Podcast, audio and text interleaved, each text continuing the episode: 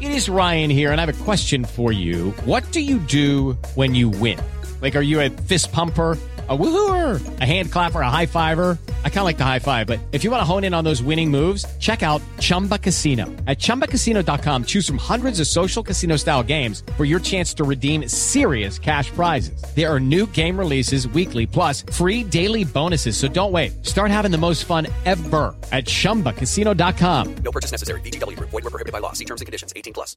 Step into the world of power, loyalty, and luck. I'm gonna make him an offer he can't refuse. With family, cannolis, and spins mean everything. Now, you wanna get mixed up in the family business. Introducing The Godfather at chumba casino dot com.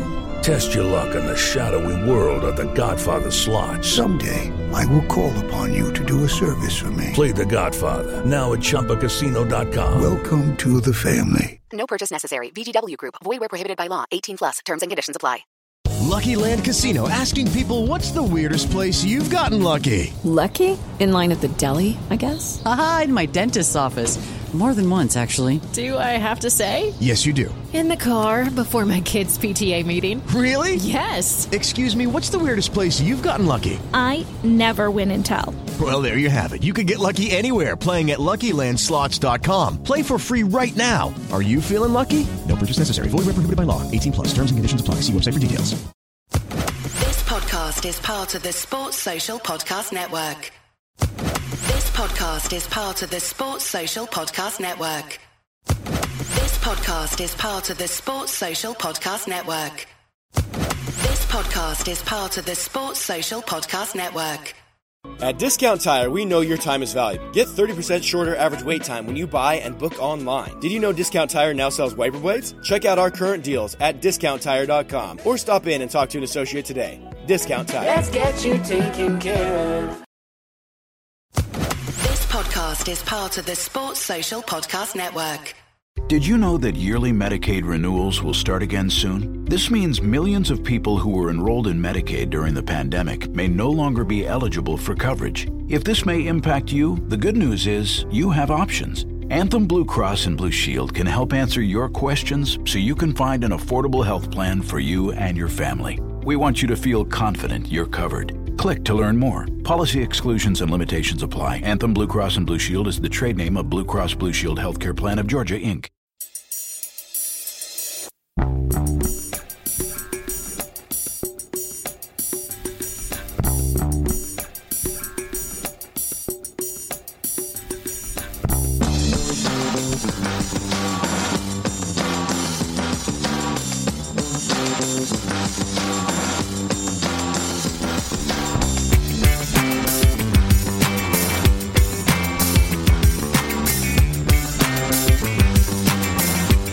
Live. Welcome to A Celtic State of Mind. I'm Paul John Dykes and I'm joined by J P Mason, looking very festive. I normally ask you about your jersey over your shoulder. What's going on with this? Is that a onesie?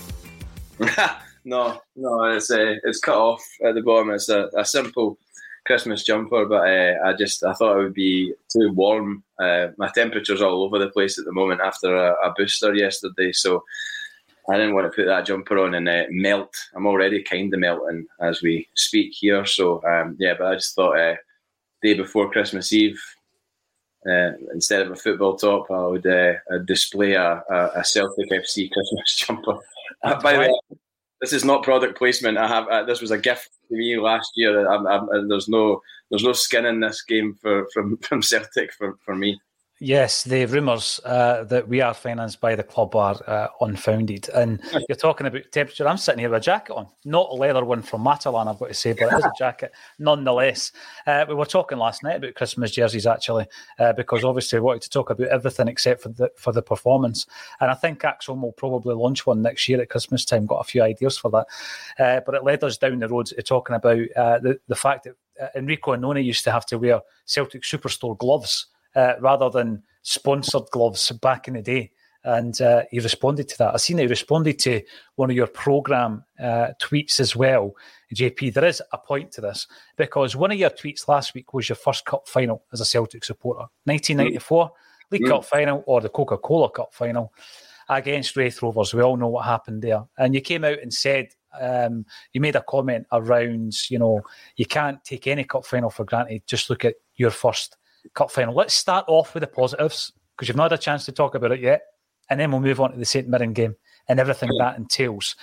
Talk to me about your, your weekend, the cup final weekend, J P. Well, no, I um, obviously was uh, immensely looking forward to getting back to Hampden. We hadn't been there in a cup final. No one had been there in a cup final since uh, December twenty nineteen. Um, so that that in itself was was was exciting. Definitely, definitely a bit nervous going into it. There was no two ways about that. Obviously, when you see Kyogo Furuhashi's name in the starting lineup, you maybe uh, sort of perk up a little bit because you know what he can do. And well, he went and did it, didn't he? So um, uh, that that was. I'd say it's up there with one of my favourite cup final experiences, and because it's something that we've been denied for so long, um, you know, I just it was it was it was kind of like. I mean, I, I'm not I'm not a big experimenter on, with drugs, but I, I, I've never taken hallucinogenic drugs. But um, I've got to say that, that that was kind of up there, and kind of like it was like dream stuff, you know, like when when Furuhashi equalised so quickly after the. The Hibs opener, which, you know, from where I was at the other end of the ground, I didn't even, I, I was sort of questioning whether it had gone over the line because mm. it didn't, I didn't see the net ripple. I didn't, I couldn't see what happened. There was no replays, despite Hampden's new fancy screens, there was no um, replay of the, of the goal. So um, I was just sort of left to go, okay, well, it was a goal then. Um, obviously since seen it and yeah, very much a goal, but Um, to get the equaliser so quickly and with such quality, the touch and the, the finish is just uh, sublime. Um, and then, you know, losing Turnbull was a was a blow. Beaton came on, and I've been very critical of Nir Bitton in this uh, in this bulletin over the last year or so, because it must be about a year now since I've been on. Um, started deep in the, in the midst of lockdown.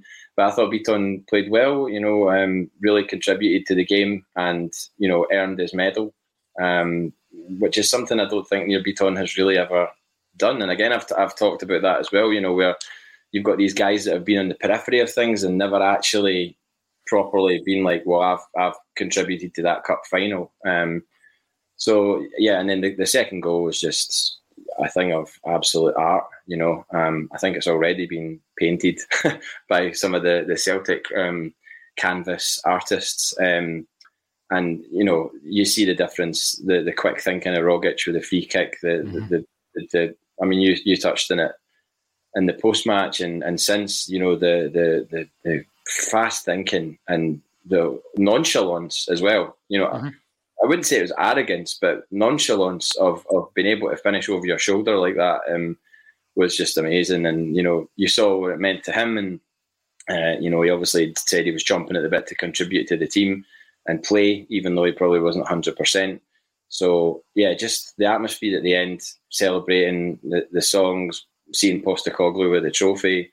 Uh, you know, we're, we've come so far in such a short space of time. Um You know, and I think Amy touched on it on Monday, just saying, didn't they know if we would see us winning a trophy again for maybe a while, you know, just with the extent of the rebuild. So um, to have it so soon, um, and obviously being uh, cognizant of the fact that um, the, the restrictions were probably coming. Um, and again, I think that made the, this, this, the, the occasion a bit more special, because you're just like, I'm going to enjoy every second of this, because I don't know when we'll be back. I mean, God, I really hope it's it's soon. But yeah, I think that was a big a big factor in the in the enjoyment of it as well. Um, and yeah, I, I add it to the seven other uh, or six other League Cups I've seen us win, and four Scottish Cups in my lifetime, which isn't, you know, people say, oh, we're spoiled, or it was just another trophy to Celtic. All of those are hugely important to me and special to me, and have memories. And the defeats have been, you know, brutal. You know, the, there was the the Lovencrans, uh, the Lovencrans Scottish Cup final was was horrendous. It took me a long time to get over that one. And uh, the Rod Wallace one, when uh, in ninety-nine, I think it was. Um, that was a tough one as well. I went home that day and didn't speak to my family. Like, I had relatives up from England and just walked into my house and they were like, hey, John Paul. And I went straight up to my bed. Bedroom, slamming the door. yeah, I just said that one and uh, weeping into my pillow. So yeah, you experience the lows makes the, the, the highs so much uh, better. So um, yeah, that was it was a it was a great day to be a Celtic fan on, on Sunday. Yeah, it was. Uh, hence the title of today's show. Um, one of the other ones that I felt was tough to take was Kilmarnock one nothing League Cup final. Mm. Mm. I just, you know, you were looking at that, and again, it was one of the ones where we had enough in terms of personnel to win that game comfortably, and we just didn't. And we weren't mm. at the races that day. It was very disappointing. But as you say, that often galvanises us. What doesn't galvanise us is a performance like last night. So Richie Rich comes in on YouTube, welcome to the show. Highs and lows, lol. Well, the highs are things like uh, that cup final, what I'm talking about, the cup final last weekend. And it puts us all there. It really does put us all there, and everybody's sharing the Ange videos and the brilliant images. I mean, you spoke about the Kyogo goals, the iconic images of him with the smoke behind him as he's celebrating the goal. Uh, Laura was talking about the vintage kind of Italian football of the nineteen nineties with the, uh, all the smoke and all that around about the pitches, and it did bring back that kind of memory. So you see that.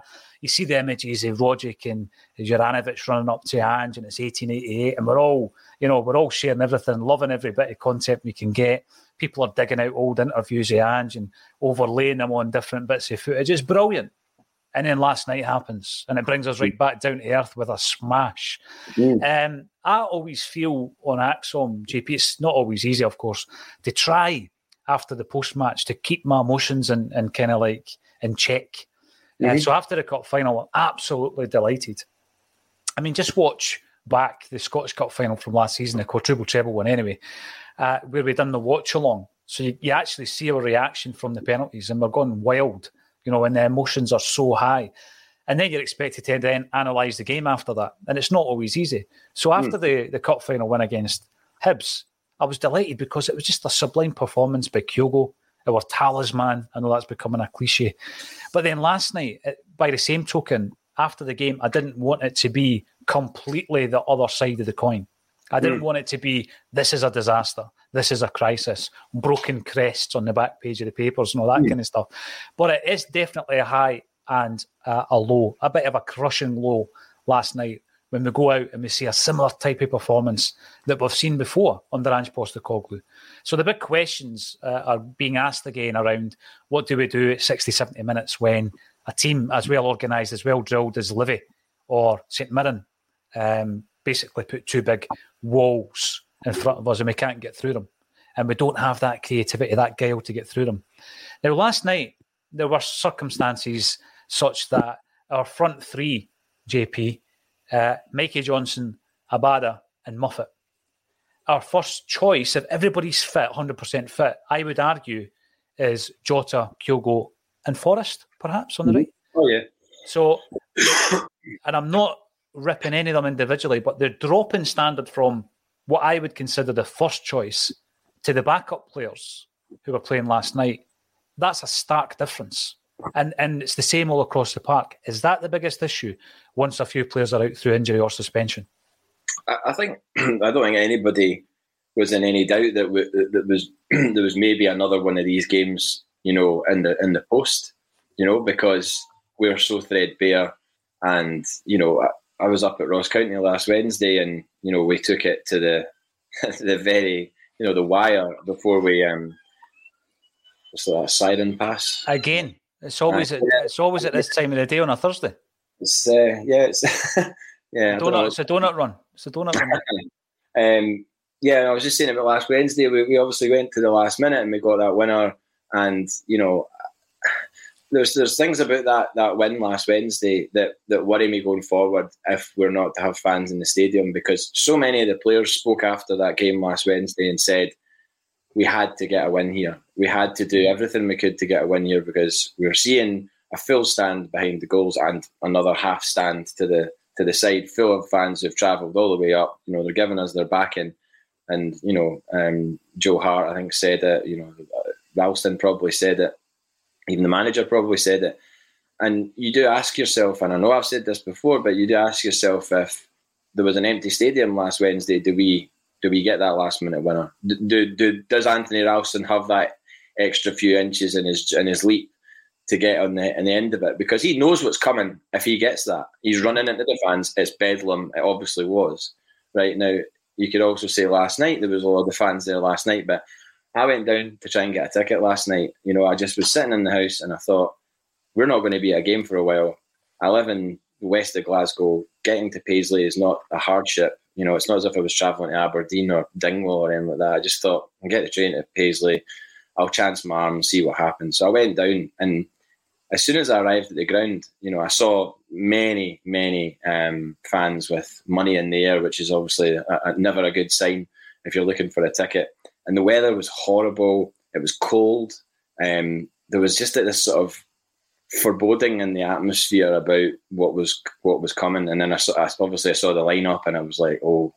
And I saw a few people saying, are we going easy on St Mirren here because of the fact that they've got players missing or whatever? And uh, I just had a I just had a bad feeling that maybe last night was was going to be that sort of um, banana skin. And I know we hit them with, you know, so much shots and the, the possession we had, nothing else. But like you said, we didn't have anything to change it at sixty, seventy minutes. There was nothing there on the no. bench. There no. was the, it just it showed the the sort of uh, the, the nature of, of, of the squad and how how short we are. I mean, like you said, you know, Moffat, Johnston, and Abada. Abada, who has not been, you know, convincing anybody for quite some time now in his normal position.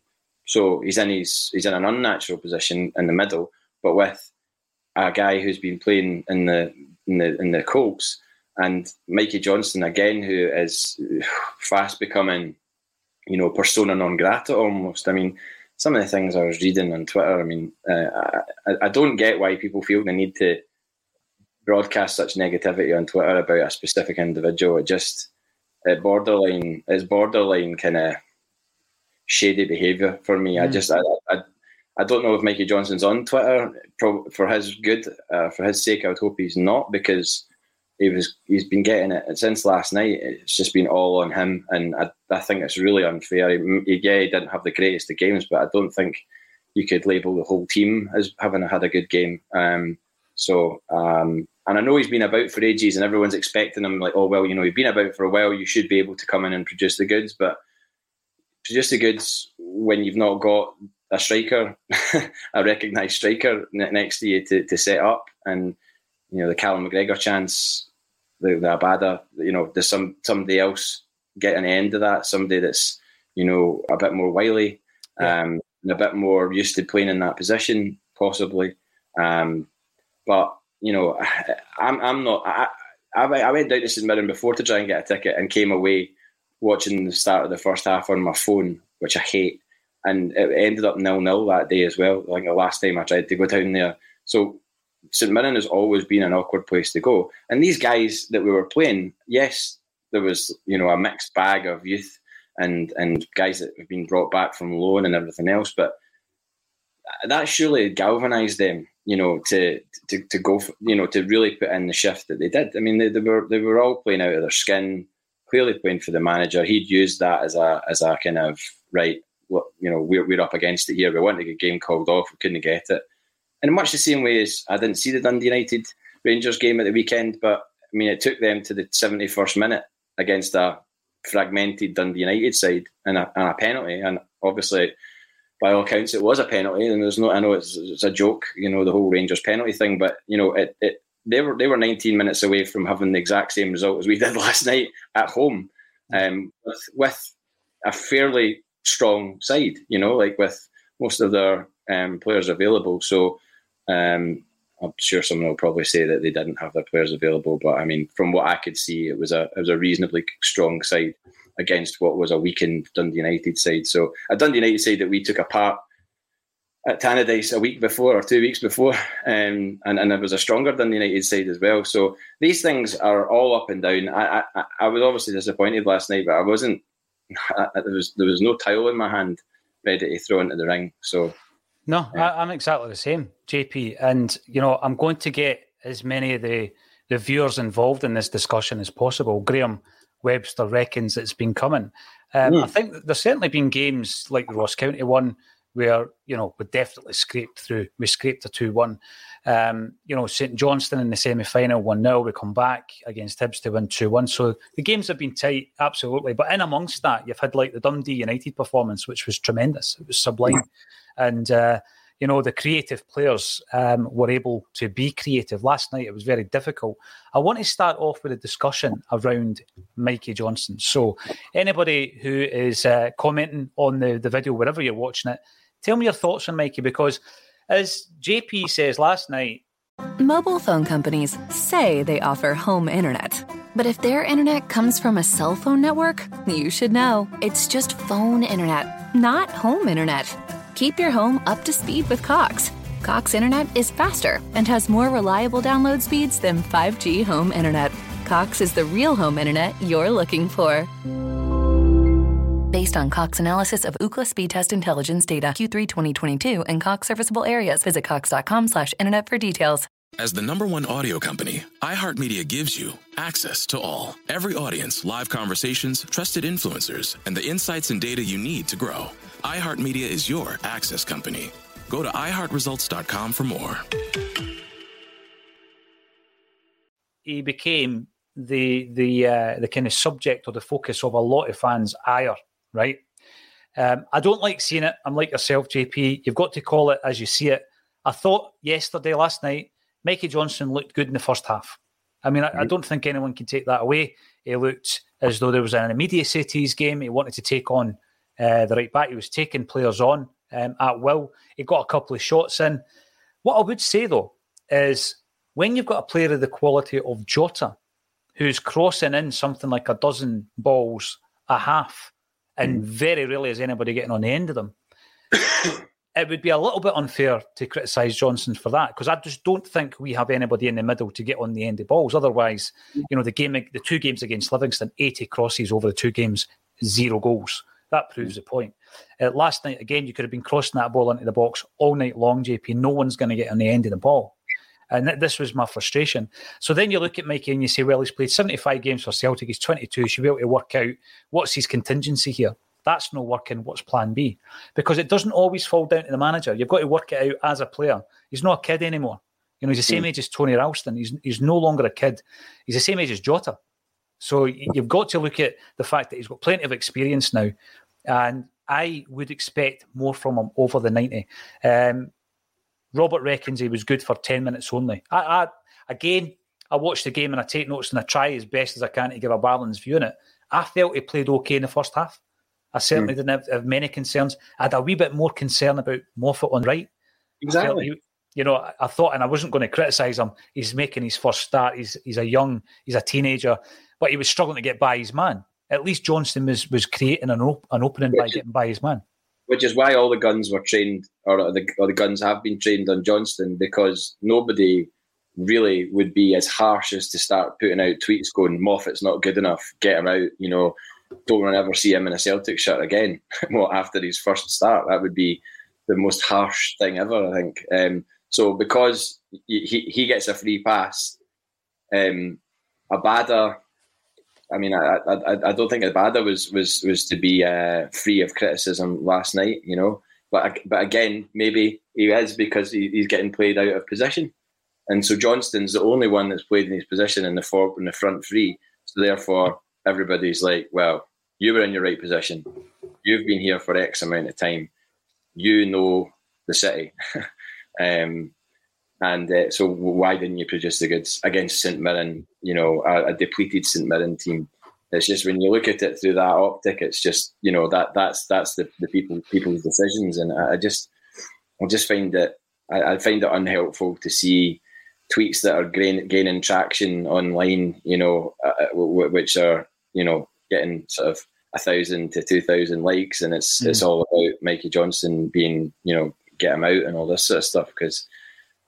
I, I, I just I just find it hard. I, of course, he didn't play that well last night, but I don't think the majority of the team played well last night. You know, there was decision making was poor at times. Callum McGregor didn't play great. You know, and he, he was he's been un- unbelievable of late. You know, I thought he was great last week at Ross County, and uh, but I, I didn't think it was the same Callum McGregor um, last night. One other thing that went through my head as I didn't sleep last night um, uh, with this uh, booster thing that I got. But um, it was the, was the fact that a question was posed to Stephen Glass in the post-match uh, from, from Easter Road, and he was asked by the reporter if he thought that the uncertainty over the game going ahead, the fans maybe not being there or being there, and just the whole environment that we're currently playing in, if that had affected the players. And Stephen Glass said, well, I'm not I'm not a player anymore, so I can't comment. But it did, it did make me think, you know, did the players all want to play last night? You know, in, in in this environment, two days before Christmas, um, you know, I'm not suggesting that that would mean that's why we didn't win. I'm not for not for one second, but I'm just saying that maybe some of their heads were not right, you know, for that game, because it's a it's a strong possibility that some of them might not wanted to have played in that game. Like going to a club that's been riddled with a COVID yeah. outbreak, and you know they're putting themselves on the line. They might have been like, well, wait a minute, I don't want to, I don't want to. play football right now when there's this this thing's flying around everywhere and you know infecting everybody um, left, right, and centre. So I, I just that that that was the, the first time that I'd actually thought about that when I heard that um, post match last night. Yeah, I, th- I think Laura touched on it as well. You know, you're you're playing ninety minutes of a physical contact um, sport, and there's coughing and spluttering, and you're very tight with your markers, et cetera. Um, mm. It is ravaged. The team, St Mirren, had been ravaged, so much so that they're playing a sixteen, a seventeen and a nineteen-year-old. Um, and I said last night, Jay Henderson, the nineteen-year-old, probably was their best player. Uh, Dylan Reid had a bit of experience. Kieran O'Ford was making his debut. And that's all fair and well. But my biggest point when it comes to that that stage of the game, J P, and we've seen it against uh, Livy, we've seen it against Dundee United, where we're coming up against banks of defences and we can't figure out how to break them down. We're getting told, stick to your principles, it will happen. And it did against Ross County, so you trust the process on that occasion. But when it doesn't happen, it almost did against Livy because we got the penalty, which was missed. But when it doesn't happen, that's where you start to to strip away at that, that process and say, well, why is it not working? And I think this might just be simple, right? But you look at the game last night in isolation and you say, well, we completely dominated possession. Before anyone else says it, I'll say it. Yes, it doesn't guarantee you goals. I know that. We managed to craft out thirty shots at goal, eighty of which were on target, which isn't good enough, really, if you look at that as a ratio. And we had eight, we had sixteen corners. Now, it would be, if, if you were sitting here and saying to Ange Postecoglou, in terms of the game plan, um, before you look at the score and you look at the possession and the corners and the shots, you, you definitely have done enough based on those base stats to win the game. People might say, but we didn't have a clear-cut chance. But I think that, you know, and I listed five chances, five chances in the last twenty-five minutes of the game, J P, that mm. had we been a wee bit more clinical, had there been a wee bit more quality, particularly in the attacking third, then you're going to score at least one of them. And I think this is my biggest issue at the moment. I'm going to bring in a few more Mikey Johnston comments. But I just think that the drop-off in quality from your first pick to the next in line is vast. And when you look right through the team, last night, Joe Hart, who wasn't being rested, by the way, according to Ange, because he doesn't rest players, because if you want a rest, you can get it when you're forty-five, right? That was what he said last night, and I like that. But anybody who was missing last night was through suspension or injury, and he, can, he clarified that last night. So Joe Hart's injured, and who's your deputy? Scott Bain. Now, that's a big drop down in, in quality. Um, Car- Cameron Carter-Vickers is a must start every single week, and I like to talk to about him at some point during the show. But if a centre-half gets injured, you're going from, let's say, Starfelt, and there's question marks around him in any case, to Welsh, a player that I like. But in terms of the quality uh, of, of Welsh, is it a drop down from your first pick, which is Carter-Vickers? I would say it is. Mm-hmm. Left back, I think, is a problematic area. I don't think we have a stick-out, stand-out left-back as a first choice. Right-back, let's say Ralston at the moment's got the jersey and your, your back-up's a Croatian international. No concerns there. But everywhere else in the park, I do have concerns. So David Turnbull's out, you bring in Beaton. Yes, he's played well this season, J P, but I don't think he can um, command a game or orchestrate a game or or craft out a chance like Turnbull can. And he's shown that he can with his goals and his assists, uh, as much as I like Beaton. Beyond that, who are you calling upon? Because on the bench, your next option is Scales. And Scales indeed came on from. That's a big drop down in quality. Left but left wing, Jota. Your next in line is Mikey Johnston. Huge drop down in quality. And I think that's the issue. So when we look at January, and again, we will be looking at the January transfer window, we cannot look at a situation where three players leave the club and three players come in, J P, because I don't think we're any further forward there. We need more depth. Now, Colin Watt a few months ago on the show said, we need six players. It sounds completely off the scale, um, crazy to even suggest that, because you know we're not going to buy six players. But I bet, you know, if you look at the squad, we probably need six players. I, I don't think it's too outlandish to say that we need that. I mean, I mean look at uh, uh, Liam Shaw. His name is Liam Shaw, right? I've, I've not just made that up. It was Liam Scales, Liam Shaw. Yeah, he comes into the into the reckoning last night. He's been nowhere near the first team for months, but it, it's got to the point where he's been his hand is Ange Postecoglou, his hand's been forced to play uh, Liam Shaw, and you know Moffat coming in to start a game, start a game as big as that. You know, again, that's that's highlighting how. how thin we are um, up top. And it's no disrespect to Moffat, because, I mean, obviously you're going to want to play in a game for, for Celtic, um, but that was a lot of pressure on his shoulders last night to to come up with something. It's just like, here's your shirt, go and do something, go and make something happen. And, you know, everybody, I think, has seen little snapshots of Moffat on being impressed, but that level was, like, way, way down to what you know, um, he was up against last night, and the pressure as well. You know, there was there was there was so much pressure involved in the game last night. Um, I think again, people probably took it a bit lightly in the fact that, that St Mirren were were so ravaged with injury and, and whatnot that I think maybe people kind of thought, oh well, this is just a this is a, a shooty in, you know, which is never a good uh, never a good kind of uh, attitude to have going into a game like that. We've seen it far too many times with uh, these away games that, you know, just that was their cup final last night. You know, probably more like a European Cup final for them, because the, you saw the reaction at the end. It was it was it was taking a it was a nil nil, but it was probably felt like a victory to them, um, given what they'd gone through. So our our squad um, needs reinforcements. That's been every single time he gets interviewed, he's asked about January, and it has been in the last month or two, he's been asked, and he just keeps sort of batting it back and saying, yeah, we're, we're, we're working behind the scenes. But the reason he's been asked that question is because everybody's seen the first eleven that's been getting put out, and they've seen the bench. You know, the, the, the, we're not we're not watching this with our eyes shut. You know, we can see we can see how thin we are. So mm. six players coming in in January is not beyond the realms of possibility, I don't think. And I just... I just hope that we have been doing the work behind the scenes, and I hope to God, as Ange Postecoglou has said also several times, that we live in a in a in a in a strange world at the moment where things can happen that affect, you know, things like transfers or getting people here from Japan or wherever in the world, you know. Um, so I just hope that nothing on that front affects us, and then obviously that brings us on to. Um, the internationals at the end of uh, the start of February, and and and what how that might affect us. I mean, that's just that's just the luck of the draw, isn't it? It's, you know, um, with with the the, the Jap- Japan Australia game. I know. Of course, of course, Japan are playing Australia. Well, why wouldn't they be? You know, um, but yeah, it seems to always be J P this season. Uh, you know, it, it's a one step forward, two back sometimes. Uh, and Ange must feel very frustrated. I was reading this morning, we've got about eleven players injured at the moment. And mm-hmm. some might say that, you know, you bring those players back and then it's a, we're a different beast. And I get that. But at this moment in time, I don't see a situation this season where we don't have a treatment table as large as that, because it's an ongoing issue at the moment at Celtic. And yeah, if we do have the full complement of staff, we go out there last night and we beat St Mirren comfortably. I, I have no, absolutely no doubts whatsoever about that.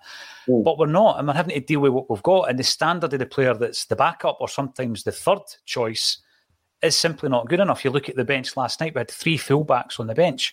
Now, I'm not mm. saying they can't affect a game. They can. Ralston showed that the other night against Ross County. But you want to have some kind of attacking option on that bench, and we simply did not have it. Yeah. Um, thanks, everybody, for coming in with your comments on the Mikey Johnston. And it shows you the wide-ranging comments that we, we're going to get. Frosty, we need to move Mikey on. Simple as that. Uh, Robert Wallace reckons that he's not up to the task. Um, and Brian Warrior comes in to say, and I agree with this, he was the only player causing them problems in attack. I reckon in the first half, especially, he was causing them some problems. He had the beating of his man, J P. They were doubling up on him, which should then create a pocket of space. We weren't actually utilising that space because I just d- didn't think Abada looked like an actual uh, centre forward last night. He's out of position. Um, and the D J of choice, I don't hate Mikey Johnston. I just think it's time for him to move on. There's another suggestion, and this was made last night as well. Mikey Maher. Mikey needs to be loaned out. He's not good enough for us at present. He needs a Christie loan. Now, the at present part of that um, summation is quite interesting, J P, because I'm going to say I agree with that. And folk might say he's twenty-two, he, he needs to be the, the finished article. Ralston didn't show what he what he had until he was twenty-two. McGregor didn't show what he had until he was twenty-one. Mm-hmm. He's twenty-two, yet he's had two lengthy injuries in his short career so far. Um, and I think I've said this season, this season is make or break for him. I think it definitely is. What I would take on the on point of the loan, I don't think he's going to get a loan because I don't think we've got the squad for that. You, you put Mikey Johnston out on loan, we've got even less options, J P. Mm. But what I think he needs to do that Christie done is he needs to build himself up physically. I mm. think that's a massive part that's missing in Mikey Johnston's game.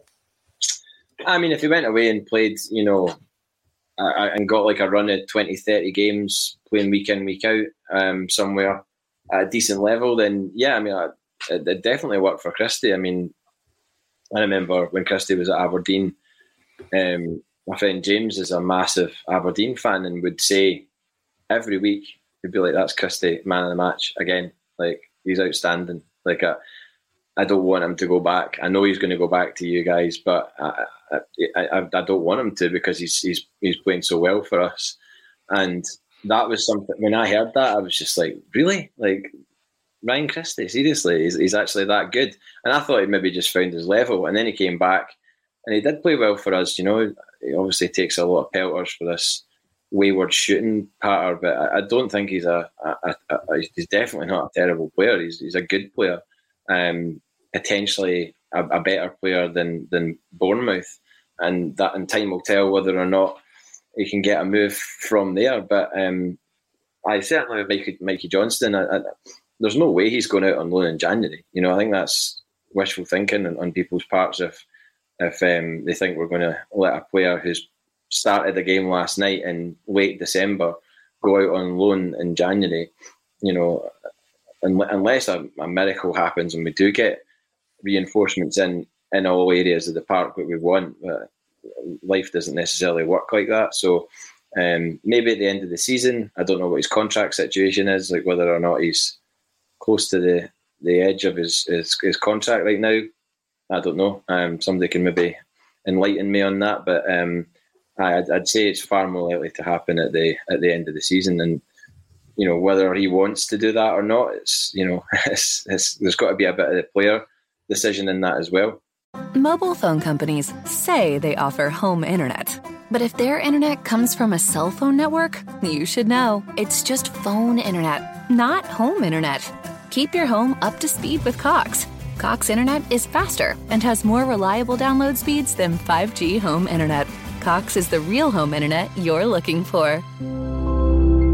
Based on Cox analysis of Ookla speed test intelligence data, Q three twenty twenty-two and Cox serviceable areas. Visit cox.com slash internet for details. This week on The Marketer's Report, Patrizio Spagnoletto, Global Chief Marketing Officer, Direct-to-Consumer for Warner Brothers Discovery, weighs in on building trust. Trust is a really hard thing to build and a really easy thing to destroy, and we have to be very respectful about that. Our partnership with iHeart has really helped us build that trust and that relationship with the on-air talent. As the number one audio company, iHeartMedia gives you access to all. Every audience, live conversations, trusted influencers, and the data you need to grow. Go to i heart results dot com for more. Oh, that, that does, that does. I mean, I'm just going to check his contract while I'm having a look through some of these comments. Um, now, I'd agree that injuries are a major issue at the moment. Um, the main reason for our recent struggles, yeah, it's a massive reason for them, Kookaburra. And it's something that Ange Postecoglou has touched upon as well, J P. He's talking about the fatigue. I would go back to the Betis game. He definitely rested a few players against uh, Betis. There's no doubt about it. Unfortunately, he didn't, he didn't um, rest Kyogo. And I think that you know, when we get the highs, often it's, um, you know, all hail Ange. And that's fair enough. I mean, he's obviously walked into a scenario here, and we've spoken about this at length, J P, a very difficult one. He's come in on his own, no fuss, no seventeen-seater bus with staff on it, none of that kind of stuff. He's worked with what he's got. He's lost three major assets. Um, and, you know, he's probably not had as many players coming in as he would have liked. He's inherited a couple of legacy signings where the deals were already done. And Shaw and Uragide, would Ange have liked them at the club? I don't know. It was too late to, to change the deals. So he's walked into a scenario like that where, you know, we've gone into the second leg against uh, the second leg rather against Michelin, and, and a must-win Champions League qualifier with Dane Murray making his debut at centre half. Um, it's been difficulty after difficulty. He's uh, been enticed to Celtic by Peter Lawwell. He's been unveiled to, at Celtic by Dom Mackay, and now he's working under his third C E O. And he's only been here for six months. I mean, it's it's been a bit of a, a rough ride for Ange. And I take all of that into consideration. Then you start looking at the amount of injuries that have been racking up. Uh, and I would agree it's a major issue. He's spoken about a fatigue. That goes again back to the size of the squad, J P. So he's played players far more than he would have liked. That's mm-hmm. not on Ange. That's on the board. So the squad, for me, is depleted. We've, we've, we've touched on Ryan Christie. Ange has spoken about Christie. Christie's spoken about Ange. He played him. When he came in, he played him as much as he possibly could. He's gone away down to Bournemouth, and we wish him well in his career. But I tell you what, a player like Ryan Christie last night, when you're struggling down the left and the right, the, the adaptability on both wings, he would have been key in this team at the moment. So why have the board not made sure he stays? Now, people say, oh, but he wanted to leave. Anything's possible in football, J P. And we've actually lost him and El Yunusi down the left. Yes, yeah. We brought in Jota, and he's, he's been a revelation so far. But we're weaker down the left over the piece than we were last season, because El Yunusi and Christie being your two options over the piece, over the two players, are stronger than Jota and Johnson, I would suggest. Yeah, they definitely are. Um, but you mentioned Peter Lawwell there. I actually saw him last night walking into... Was he standing to... with, with tickets? No. That, no, no. Somebody asked him. Uh, I did. Somebody did actually say, "Any spares, Peter?" And he just, he just he smiled and walked in the, the main entrance of the the, the stadium. So uh, the, the club suit and tie and all that on, yeah, yeah, yeah. Did I? So he's he's he's he's not gone away. What do you think his role is at the moment? His real his real influence at Celtic. I mean, I'm just throwing this out there, J P. We don't have inside information. He's obviously a fan, you know what I mean? He's, there's there's no denying that he's a fan. What what he contributes to the club at this moment in time, many people have speculated that he's he's never really gone away. Uh, um, and obviously seeing him at an away game on a Wednesday night um, could mean one of two things: that he just fancied going to the game, like me, knowing that we were not going to be potentially at a game for a while, um, or, you know, he's, he's, he's sort of more involved in the in, in things than we, you know, care to believe or know. Um, but yeah, I mean, just um, talking about about the players that left. You know, I, I was comfortable with everybody that left, because ultimately we'd heard so much about these guys that wanted to leave uh, for a number of months, maybe over a year. Um, so anybody that, that that left the building, Um, I, I was I was okay with, although it was obviously frustrating because, like you say, Christie and uh, well, I think I just I saw highlights of that no, you know, that no look pass that Christie put in for Kyogo Furuhashi. Mm-hmm. I mean, that, things like that, you know. Tremendous. Christie was doing really well under under Postecoglou in that short space of time, and it kind of harks back to the whole Dembele and Edouard up front together. You know, that we got we got that brief brief glimpse at what that might have been like, um, and then. And then he was away, and Dembele was away, so um, we never got to see it over a over a, over the course. Um, but yeah, I mean, I, I'm I'm I'm optimistic about who we can who we can bring in. It was all rushed in the summer. The board, I think, as much as everybody's been critical of them, and rightly so for other things, um, they did provide these guys that are that we are all hailing as heroes, like Jota and Kyogo and Carter-Vickers, Joe Hart, all these guys came in. Um, so they have to be commended for that. And it was in a, a very, very short space of time that they got these guys in. So we've had a, a decent amount of time, four or five months now, to to explore excuse me, what Ange Postecoglou wants, um, and you know, the the more fool them if they if they're if they're not playing ball with him. And you know, I know he made made mention of people drag not dragging their heels, but you know, mm. maybe I have to sort of say to them, by the way, this is taking too long. You know, I need these guys in quicker than this.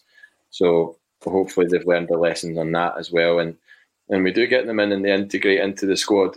Um, you know, early in January, um, I believe we're not going on any trip now, which is a mighty relief after last year. I mean, I mean, I thought you were going to call it a jolly there.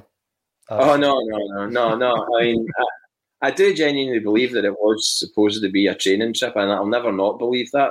I know many people disagree with that, and the pictures of Neil Lennon and Scott Brown with the pints and the and the sun loungers obviously fly in the face of that a little bit. But I can't believe that a club like Celtic would be as reckless as to just go on like a lads, lads, lads holiday, you know, at that time, unless it was also predominantly a training trip that they felt was going to benefit the team going into that second half of the season. What happened after that was obviously a disaster. So I think going to Portugal or wherever it was they had planned, um, again, would the players want to go to Portugal at this particular point in time? You know, um, with with with the restrictions and, and, and everything else, you know, it, it, it's again something that they they have to be mindful of. And I'm glad that ho- hopefully they just go to Sea Mill Hydro or something like that. You know, like imagine that, yeah, play on the, the bowling green, absolutely. Talking talking old school, um, we th- this is the last bulletin before Christmas. So tomorrow when you tune in at twelve thirty, it won't be the typical bulletin with two or the, the team chatting about the world in Celtic. Um, but at twelve thirty, there will be content. So get on the on the, the channel, and it's going to be more nostalgic. J P, we've been working on some pre-recorded content that we can put out on Christmas Eve and Christmas Day.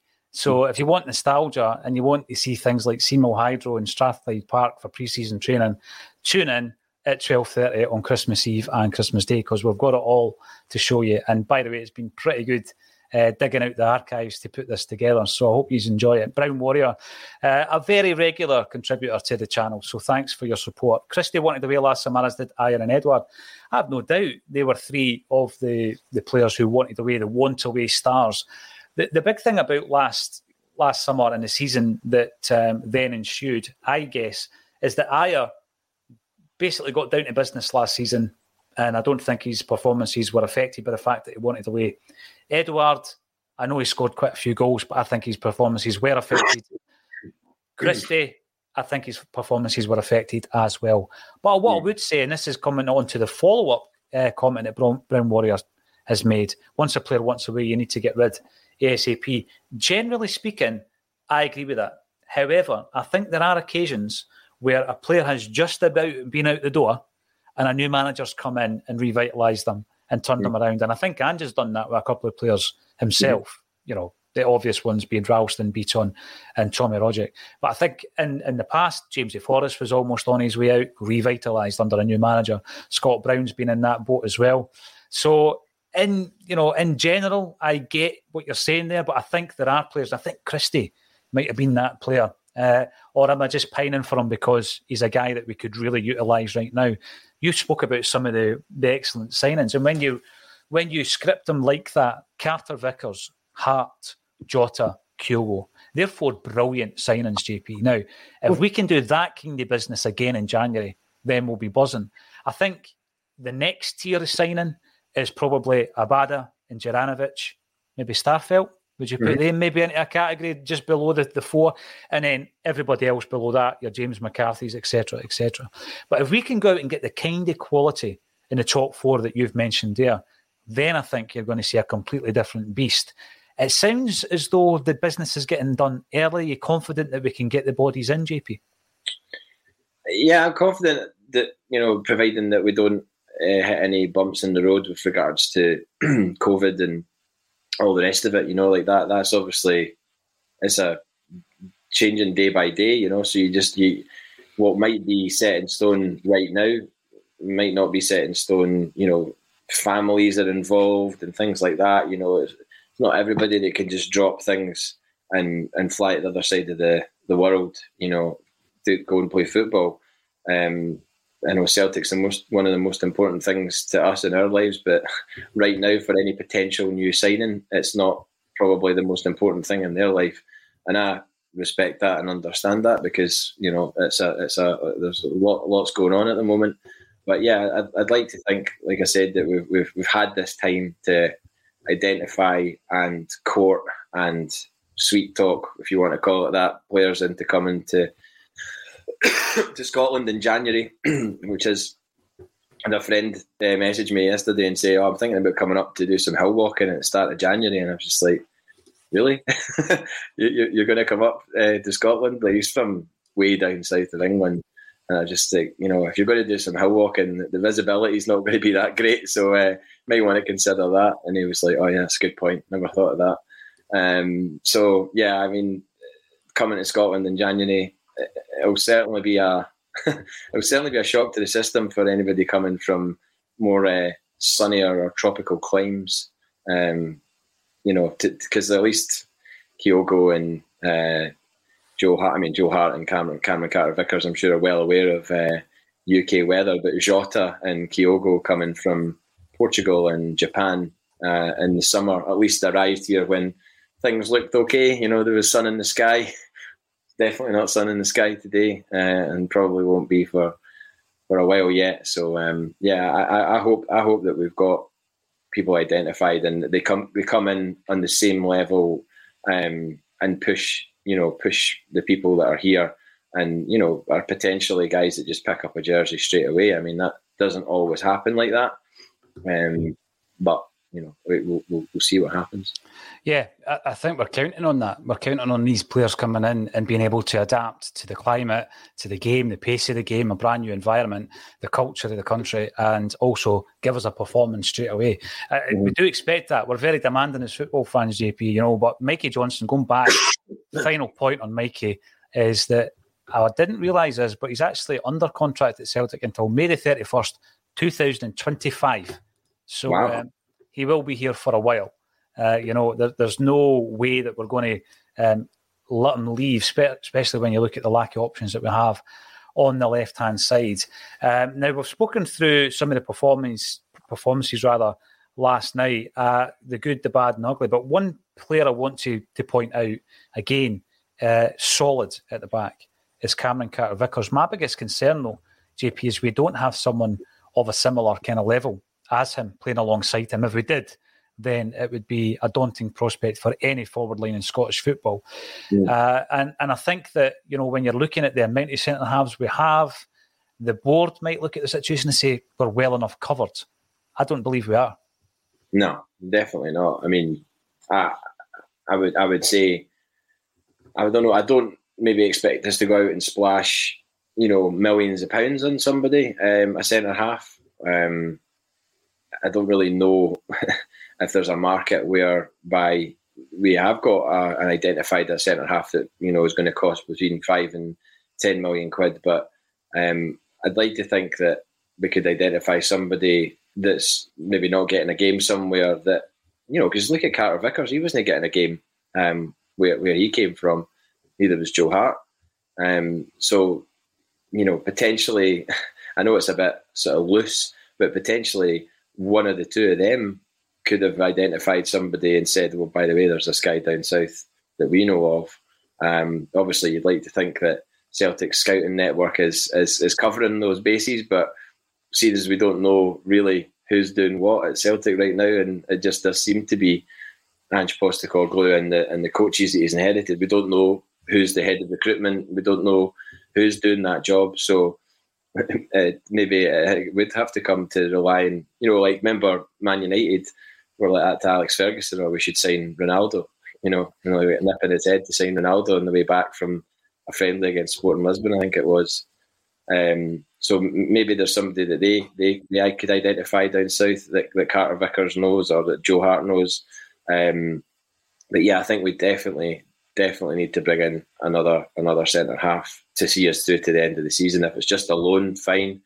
If it's a signing, great. But um, I, I I don't, you know, the drop, like you say, the drop off in quality is too much um, to bear at times. And Starfelt has I don't think he's played terribly, but he has these moments in games that that just create create this, this huge um, sort of uh, doubt around him, and like question marks just fly around his head when, you know, he does something like, you know, let the ball bounce or loses a, loses a man at a corner or whatever. Um, but I think, I don't know, I don't, I don't think he's been as bad as he's made out to be. And I think it's, again, one of those ones where people make a decision about somebody and then they, they, they rigidly stick to it and just, you know, they make a decision about someone and, and they dig their heels in and, and that's it. You know, they don't they don't allow that person to to shift their mindset, you know, if if they have a good game. Um, it's kind of like they would begrudgingly kind of say, they probably wouldn't even admit it. They just sort of like move on to the player next to them or whatever. But you know, I think I think for the for the the way that our squad is right now, you know, we lose Carter-Vickers, then you know it's one of those moments like when Joe Hart goes down in that home game. Uh, I think it was against Aberdeen, um, right at the start, and the whole mm-hmm. stadium, you could just feel everybody in the stadium going, "Oh no, this is not good." Like, we lose Joe Hart, we're losing. We're not just losing a goalkeeper; we're losing influence and experience and everything else. It's the intangibles that people speak about, you know, when they argue against the the stats guys. Um, you know, the, the things that, that you can't really, you know, mark up or or, or mark down. You know, as, as things that Joe Hart brings to the team. And I think Carter-Vickers has started to bring a level of uh, calm and steel at the back. You know, I thought I said to the guy next to me on Sunday, he, he kind of reminds me a bit of Paul McGrath. You know, he's got that kind of, you know, just no messing, you know, looks like a looks like a centre-half from the nineties or something like that, you know, just like... Mobile phone companies say they offer home internet. But if their internet comes from a cell phone network, you should know. It's just phone internet, not home internet. Keep your home up to speed with Cox. Cox internet is faster and has more reliable download speeds than five G home internet. Cox is the real home internet you're looking for. Based on Cox analysis of Ookla speed test intelligence data, Q three twenty twenty-two and Cox serviceable areas. Visit cox.com slash internet for details. You know, a kind of a throwback almost. Um, Even with the body shape, because yeah. it, it doesn't look as though he's the most athletic, you know, but with the ball at his feet, he's so comfortable, J P, but he's, he does everything at a, a pace uh, where it doesn't look as if he's ever rushed. He's always got time on the ball. Mm. Uh, so I get what you mean with the, with the Paul McGrath comparison, and obviously with the shot outside his, so, uh, his shorts as well. So mm. I'm all for any kind of Paul McGrath-style player, because, you know, he was one of the players I always wanted to see in the hoops.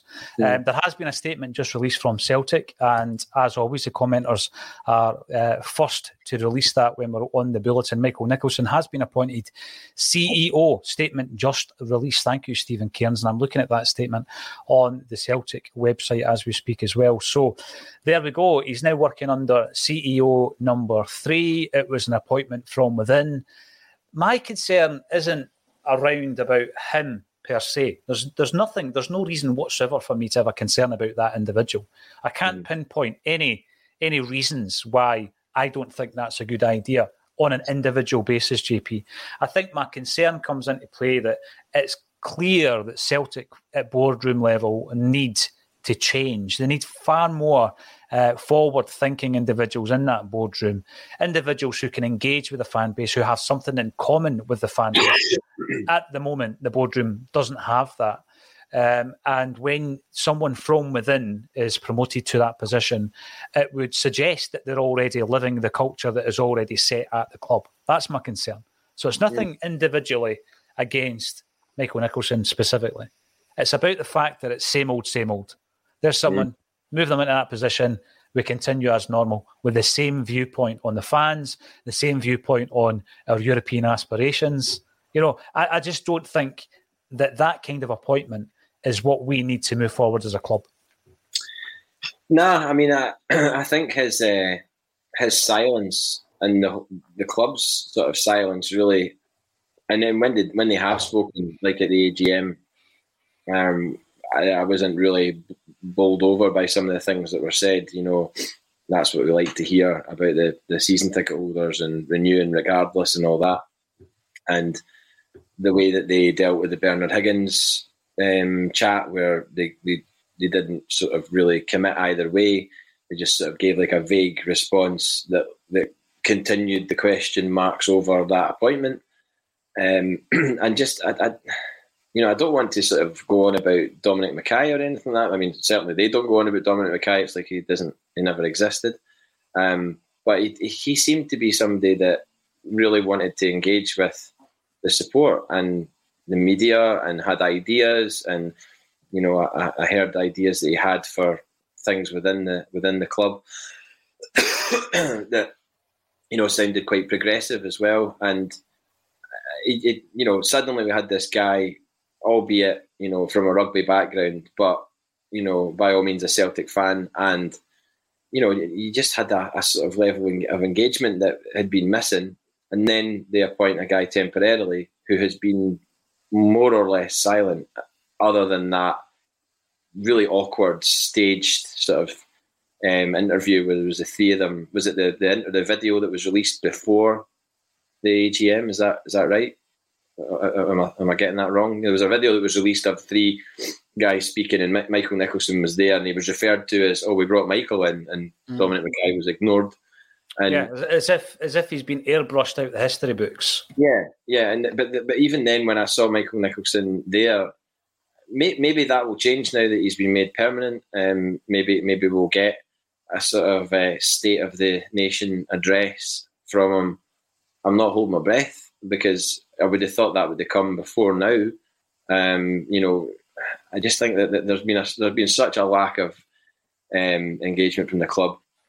Um, I, the, the, we've spoken about it before. They've allowed Ange Postecoglou to to to really be the face of the club, and they've been quite happy for that to happen because they, they can see how much the fan base, you know, um, identifies with him and appreciates him, um, and they've been they've been happy for that to happen, and it's it's kept the heat off them.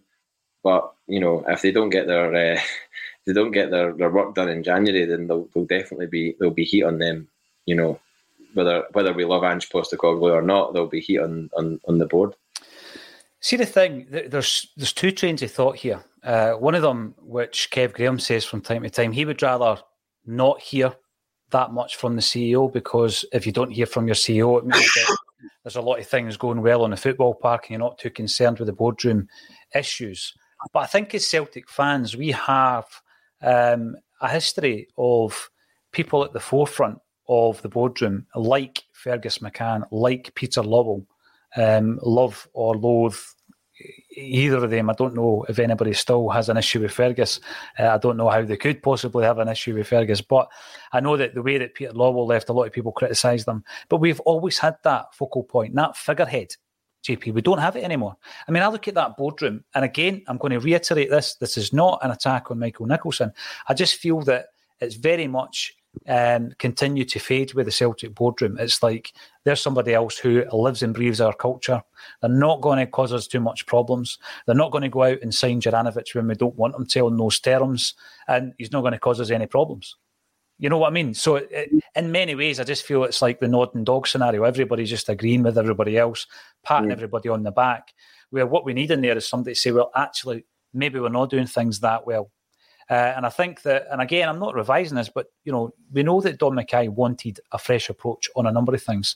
Perhaps behind the scenes, he was doing a lot of things that weren't so great. We don't know. We're not party to that kind of information, J P, but we've heard quite a lot in terms of what he wanted to do at on, and with the stadium, that you look mm-hmm. at and think, well, that, that would have been great to create that kind of revenue, um, added additional revenue that we've never created, or we've never created it for a long time at the club. So you think, well, was he too radical in many ways for the, the current incumbents of the Celtic board? Potentially. This will go, I think, without too much drama, the fact that uh, Michael Nicholson's been made permanent. I think it's what we all expected anyway.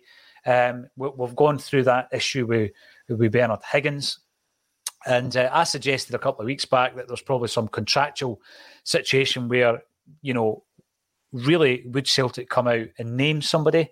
I think they would be on shaky ground to do that and say, we're not going to appoint him, particularly mm. if there was an agreement um, that he would be coming in. So obviously the onus is then on the other party to make that clear, which he has done through through the press.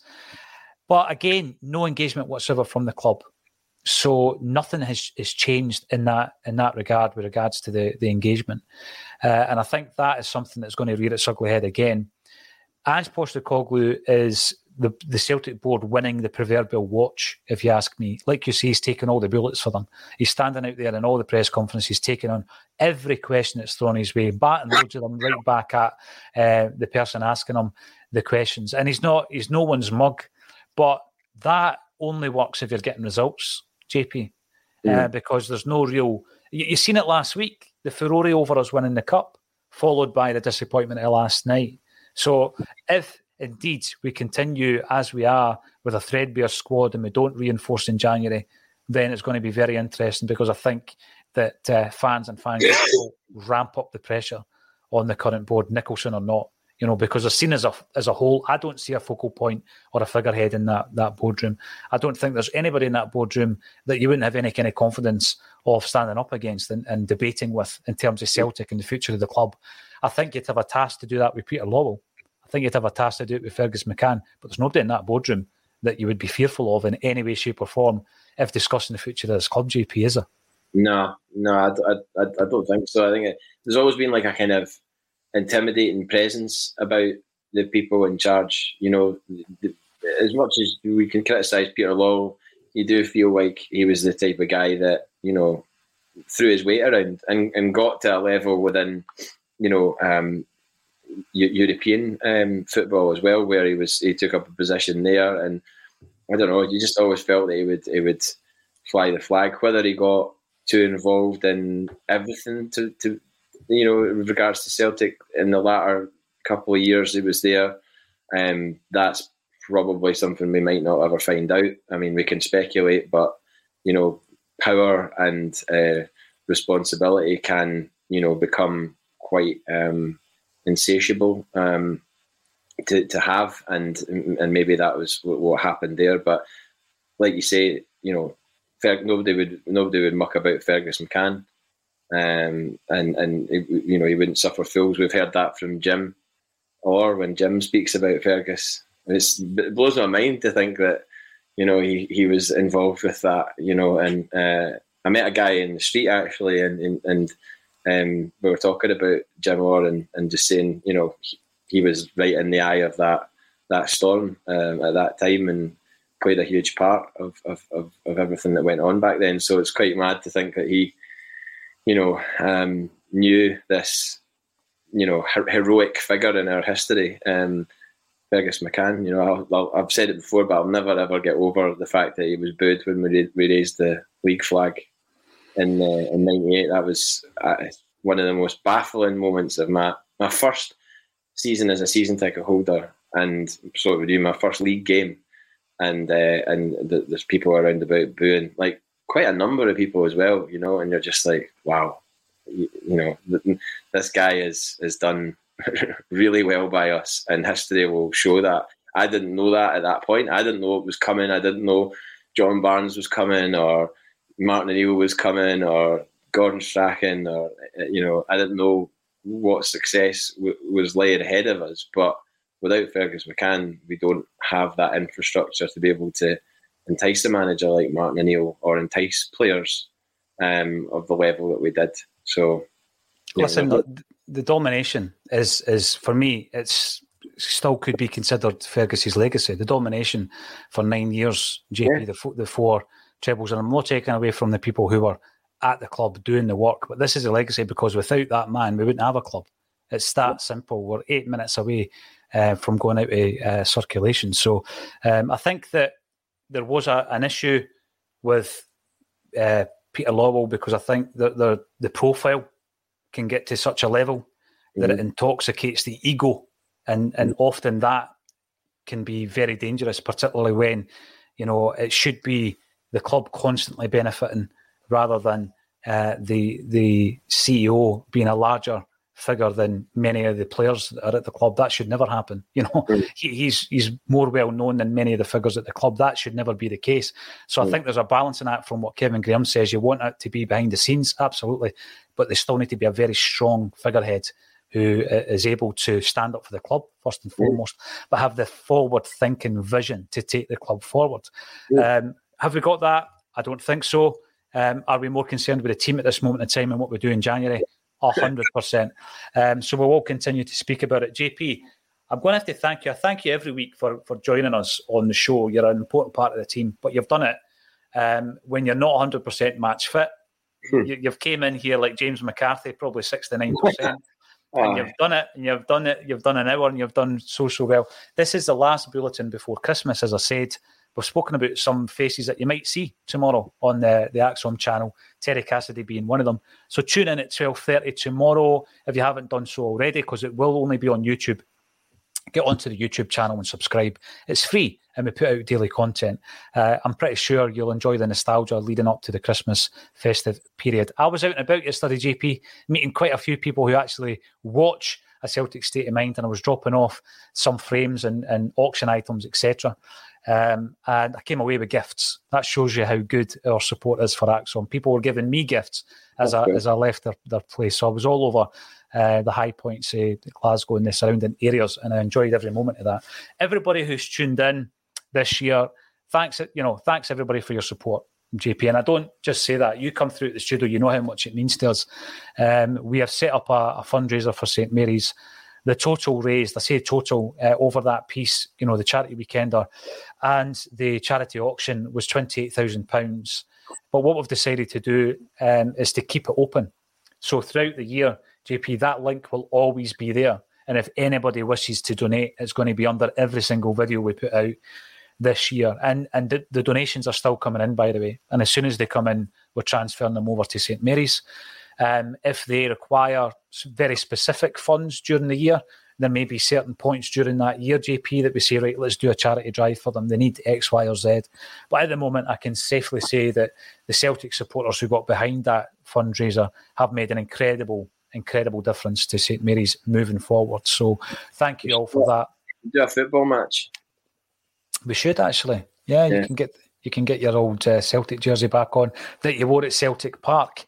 Uh, I would need, need to get back on the treadmill personally, but you know, when you get to the wrong side of forty, these things aren't as uh, simple and natural as they used to be, J P. Um, you, you, you think you, you you know what you want to do with the ball, but then executing it is the issue. It looks great in your mind, but then you try and do it. But yeah, uh, why not? Let's get a wee game together. We could do a, a, a, a fundraising game. I think that would be tremendous. Uh, any other suggestions, get involved. It's not just Axom, by the way. Thanks everybody for uh, congratulating us on that. What we are simply doing is providing a platform for people to donate. And we're pushing that, you know, we're pushing the message, but it's the donations for the Celtic fans, J P. It's the amount of time that's been given by the people who contributed and other podcasts who contributed and people who sent us items for auction. And if you're wondering why these ones are still here, that's because someone within uh, A State of Mind actually won these auctions. So there are no fake prizes or anything like that. Um, the donations were made and they've been paid over. Uh, so it's been a great year um, to, you know, when we're looking at building the channel. J P, it's been fantastic. We had a great wee trip down to London. We, we won some accolades and brought them up for the Axom team, which is the, the viewers as well as everybody that contributes. And we're looking forward to twenty twenty-two. Uh, thanks every single one of you for getting involved. As I say, remember to subscribe on YouTube uh, for more free content. And all that's left for me to say is go away and have a wee hot toddy, J P. Thanks for joining me on A Celtic State of Mind. Cheers, Paul.